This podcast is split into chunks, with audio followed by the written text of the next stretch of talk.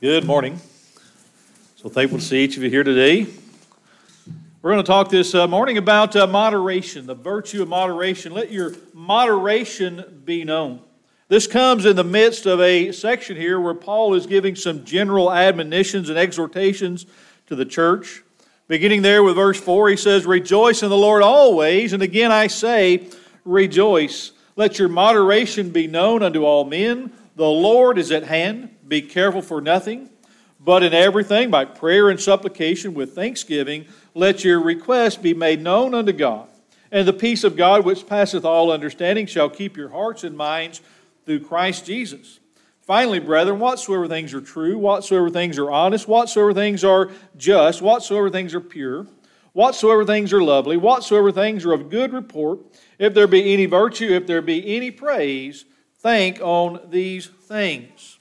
And so, here in the midst of this, uh, these exhortations, these admonitions, he says to let your moderation be known unto all men. The Lord is at hand. And so, the virtue referred to in this verse is a very important one when you think about it. And it's well worth the time in this lesson to take a closer look at it. So, exactly what is moderation? What does it mean to be moderate?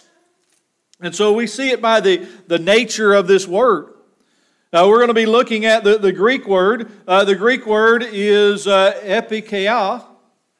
Epieikeia uh, is one of the most, untra- according to Barclay, one of the most untranslatable words in Greek.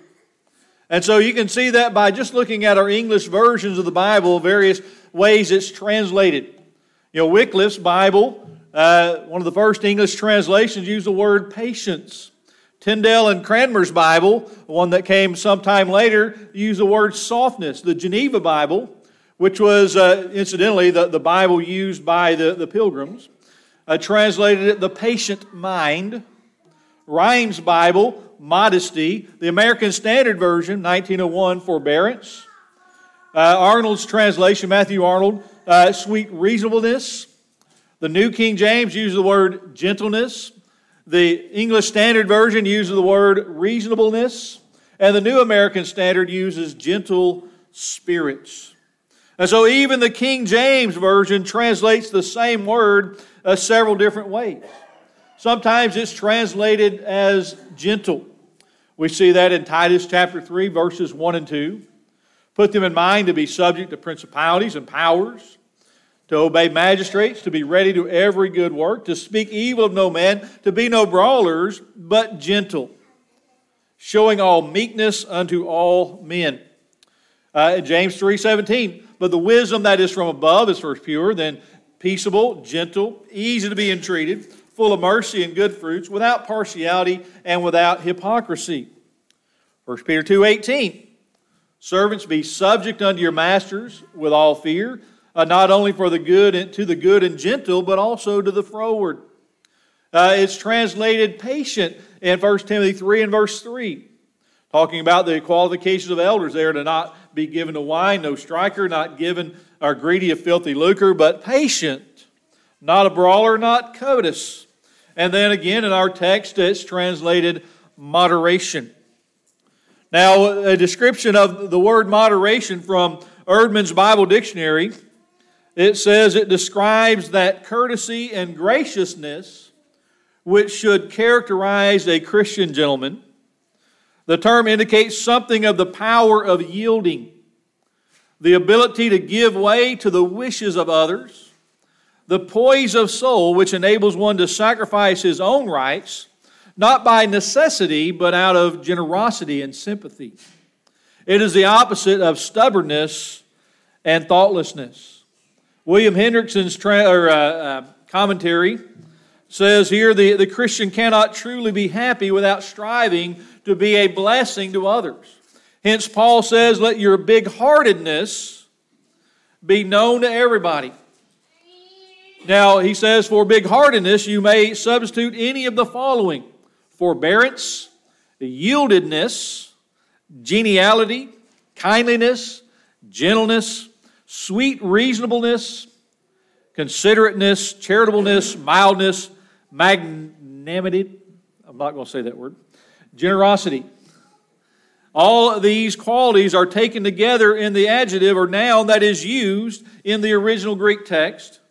Taken together, these show the real meaning.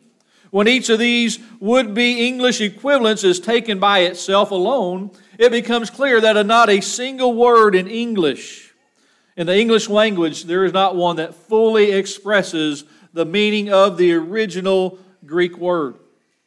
And so we see also that, that this word, this idea, is embodied in the man Jesus himself. Now, Paul says, I, I myself beseech you by the meekness and gentleness of Christ, who in presence am base among you, but being absent am bold toward you. Here, uh, the word epikeia, epiekeia, is uh, coupled with the Greek word prautes, which is translated meekness here. Some consider that the idea of equity and justice, which are essential to the meaning of uh, do not adequately express or can't be adequately expressed in English. In contrast with prautes or meekness, uh, which is more especially a temperament or habit of mind, epikeia uh, expresses an, an active dealing with others. And so it's like, you know, meekness is uh, an internal virtue, whereas it is expressed in moderation, it is expressed in gentleness, it is expressed in patience, it is expressed in this concept we're looking at the, the virtue of moderation. And so, uh, how do we uh, display moderation? You know, uh, it is to be a personal quality of all Christians. He says, Let your moderation be known unto all men. And so it is something that should be seen in each Christian. All of us, all Christians, are to display this virtue. Again, Titus chapter 3, verses 1 and 2 says, Put them in mind. He's talking about the, the brethren there. He's talking about Christians to be subject to principalities, powers, obey magistrates, ready to every good work, speak evil of no man, be no brawlers, but gentle, showing all meekness unto all men. Again, notice he says, Be gentle, showing all meekness. That's how we show meekness, is with our gentleness, with our moderation. Uh, elders especially must uh, display this virtue. Again, uh, as we just looked at it in 1 Timothy 3 and verse 3, they are to be patient. They are to, to be uh, moderate. They are to be gentle towards all men. Uh, and so should teachers. Uh, in 2 Timothy 2, verses 24 through 26, though he doesn't use the same word here, the same concept, though, is here. It says, The servant of the Lord must not strive, but be gentle unto all men apt to teach, patient, in meekness instructing those that oppose themselves, if God peradventure will give them repentance to the acknowledging of the truth, that they may recover themselves out of the snare of the devil, who are taken captive by him at his will. And so, for good reason, it is part of the heavenly wisdom which descends from above in James chapter 3 and verse 17. Again, uh, uh, talking about the wisdom as there in that, in that passage, he's comparing the, the wisdom that cometh not from above, where uh, comes strife and fighting and, and wars and all the things that, that are going on. But here he says the wisdom that is from above is pure, uh, peaceable, gentle, easy to be treated. You know, how do we know if someone has wisdom? We see it in the way they live. We see this wisdom displayed in moderation, in played, displayed in their gentleness. And so those also who exhibit the fruit of the spirits cannot help but display this virtue, for they are part and parcel with it. Notice Galatians 5 22 and 23. But the fruit of the Spirit is love, joy, peace, long suffering, gentleness. Again, not the same word, but the same concept goodness, faith, meekness, temperance. Against such there is no law. And so it is to be a personal quality of all Christians. It is something that is to be on display to all. We're to treat all people in this way. He says, Let your moderation be known unto all men. And so, to everyone, in every place, every way that we can, we allow uh, our gentleness to be known. We allow our uh, patience to be known. You know, uh, the, the lesson which Paul teaches is that true blessedness cannot be obtained by the person who rigorously insists on whatever he wants or what he regards as his just due. You know, over in, in the First Corinthians letter, in, in chapter 6, there beginning at verse 1 down to verse 7, here, you know, Paul is talking about those that are, that are taking one another to court. They're so petty that they cannot settle their own problems among themselves. He says, Dare any of you, having a matter against another, go to law before the unjust, and not before the saints? Do you not know that the saints shall judge the world? And if the world shall be judged by you, are ye unworthy to judge the smallest matters? Know ye not that we shall judge angels? How much more things that, that pertain to this life? If then ye have judgment of things pertaining to this life, set them to judge who are at least esteemed in the church. I speak to your shame. Is it so that there is not a wise man among you? No, uh, not one that shall be able to judge between his brethren. But brother goeth the law with brother, and that before the unbelievers. Now, Paul gives the answer on, on what they should be doing. He says, Now therefore, there is utterly a fault among you because you go to law one with another. He says, Why do you not rather suffer or take wrong? Why do you not rather suffer yourselves to be defrauded? And so Paul is getting at it's better to suffer wrong than to inflict wrong. And so sometimes, you know, we see all throughout the First Corinthians letter how Paul talks about his various privileges that he has, that he willingly gives up for the sake of others. The eating of meat and things like that. He gives them up. Even though he's entitled to them, he doesn't insist on them so that he can help others come to Christ. And that's exactly what he's saying here. Why not allow yourselves to, do, do, to, be, to suffer wrong?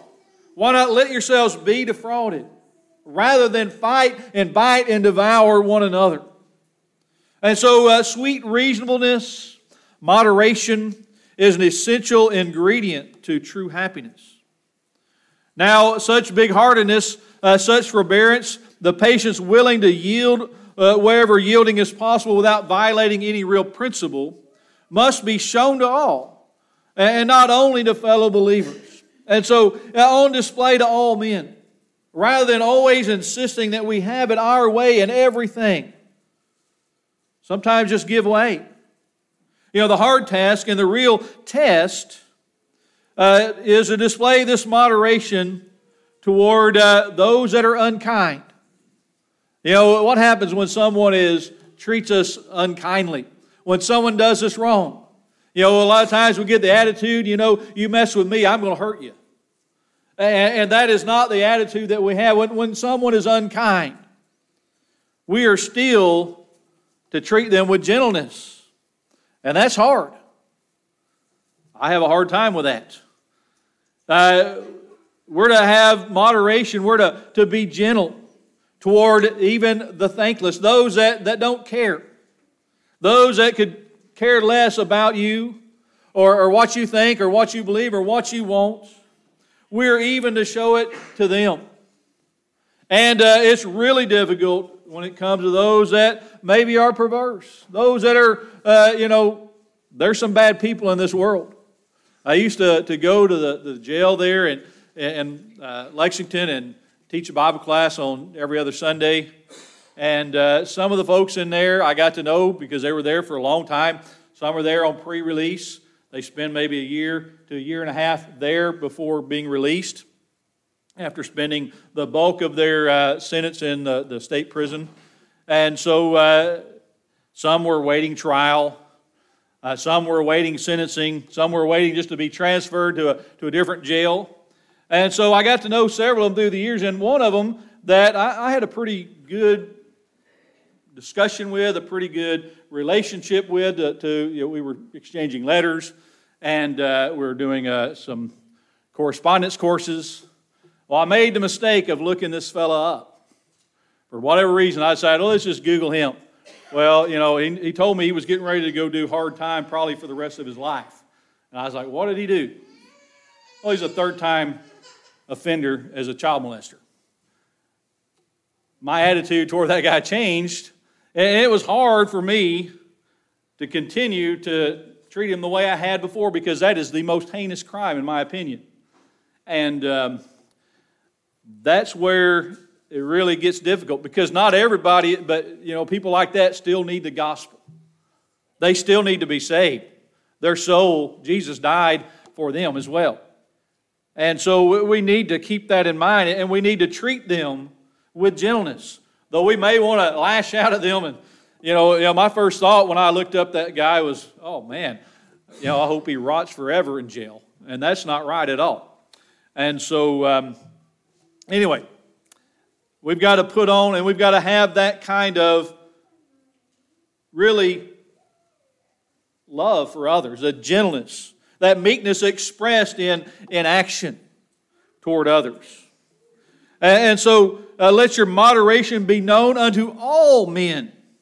And then we get to the reason and the motive for uh, displaying this moderation. He says, The Lord is at hand.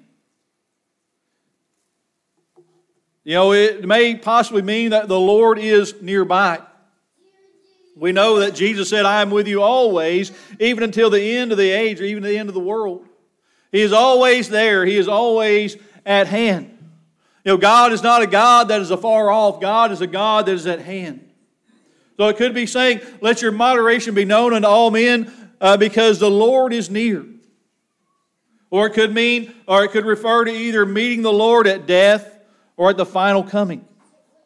And so the Lord is at hand. Uh, be uh, moderation, show it to all men because the Lord is at hand. The end of all things may be at hand. All things of this earth. Both events are always imminent my death or the Lord's return. And so he who is our judge is ever watchful, ever aware of our conduct and treatment of others. You know, and, and it's very hypocritical on one, uh, one hand to say that we love God and that we love the souls of men and we want them all to go to heaven, and then to turn around in the same breath and uh, mistreat your fellow man.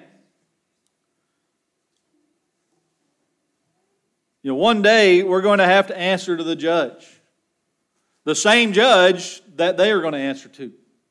And we're going to receive the deeds done in our bodies, whether good or bad, 2 Corinthians chapter 5 and verse 10. And so let your moderation be known unto all men, the Lord is at hand.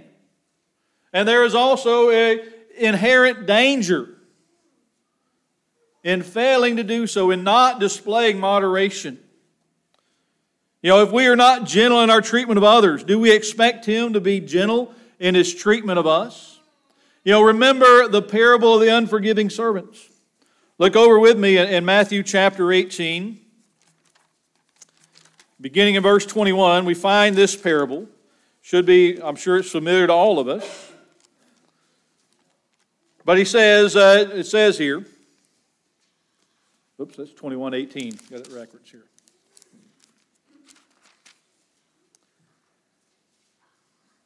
And it says, Then came Peter to him and said, Lord, how oft shall my brother sin against me and I forgive him? Till seven times? You know, Peter thinks, Well, I'm being generous. I'll forgive him till seven times. Jesus said to him, I say not unto thee until seven times, but until seventy times seven. Therefore is the kingdom of heaven likened unto a certain king which would take account of his servants. And when he had begun to reckon, one was brought unto him which owed 10,000 talents. I got a little note there. It says that's $180 million, according to um, the price of gold in November of last year.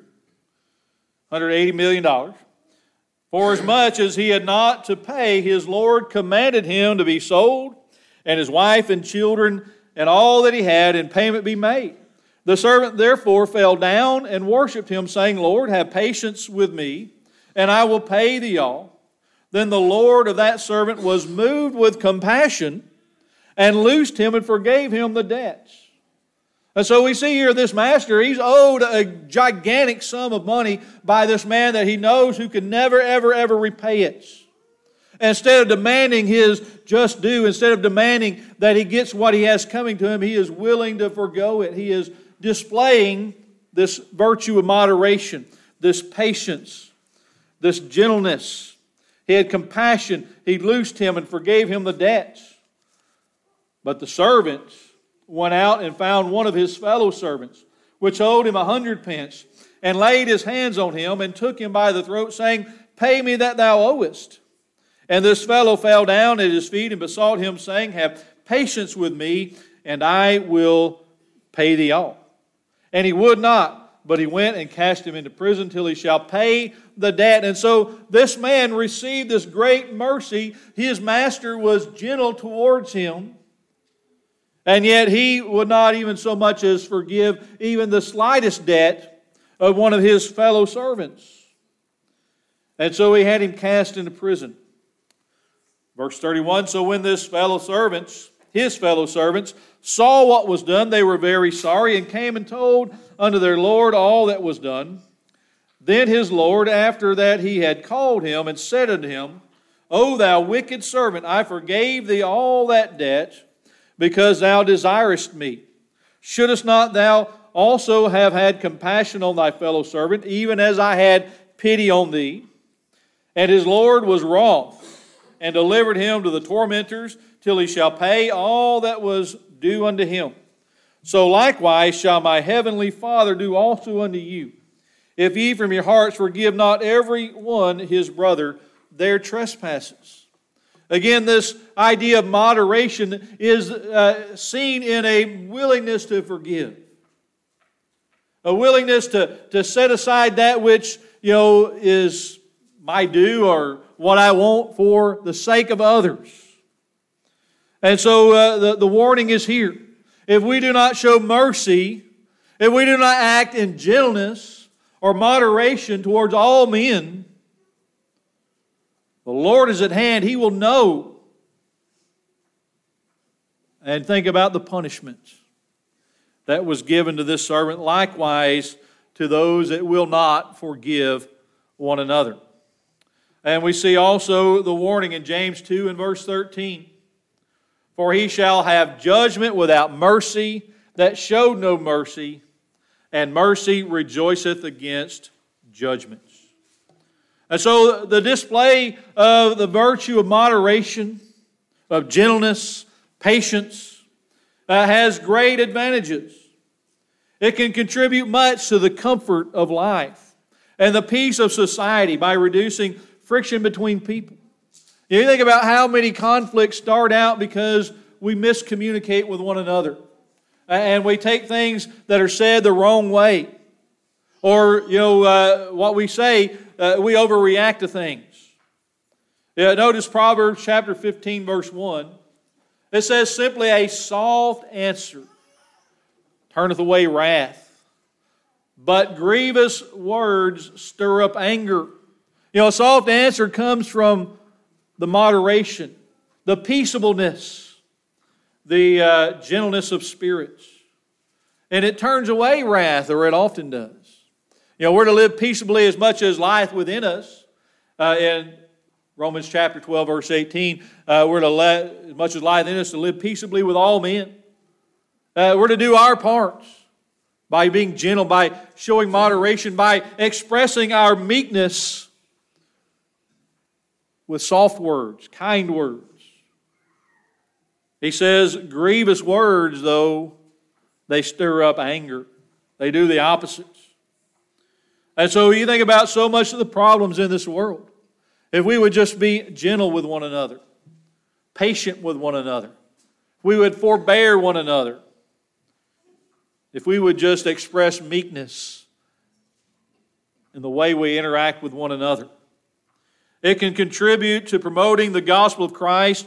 Uh, you know, as we demonstrate by our example the gentleness found throughout the gospel message. You think about the, the, the person of Jesus and all that he went through in his life, all the, the persecution, All of the, the, the, the, backbiting, the lying that was done about him, the false accusations that were made about him, uh, the terrible uh, beatings that he took, the crucifixion, all of that. He took it. He did it uh, and displayed this moderation. He did not uh, fight fire with fire, he was gentle, he was meek. And when we are like that in our lives, people see that quality of Jesus in us. And that is the only way we can lead others to Christ. If we're harsh and if we're not gentle and if we are uh, overly judgmental, whatever, we're not going to lead anybody to Christ. We've got to be a gentle people. And may we ever be because the Lord is at hand. You know, uh, the, the, the Lord being at hand implies perhaps that He's coming soon. Now, again, we don't know when. We've got to live as if He's coming now.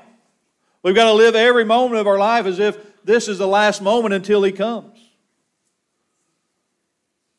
We've got to be faithful to Him. We've got to be, uh, become a, a child of God through our faith and our repentance, our confession of His name, our baptism into His death. And then, like he was baptized into death, uh, he rose to walk in newness of life. We do so as well when we are baptized into his death, when we arise from the watery grave of baptism, and we walk following his example in the newness of life. Let your moderation be known unto all men. The Lord is at hand. Today, if you're here and you're not a Christian, we urge you to put on Christ in baptism. If you are a Christian but haven't been faithful as one, as a child of God, we urge you to repent and to come back. This morning, if we can help you to respond to the Lord's invitation, let us know as we stand and as we sing.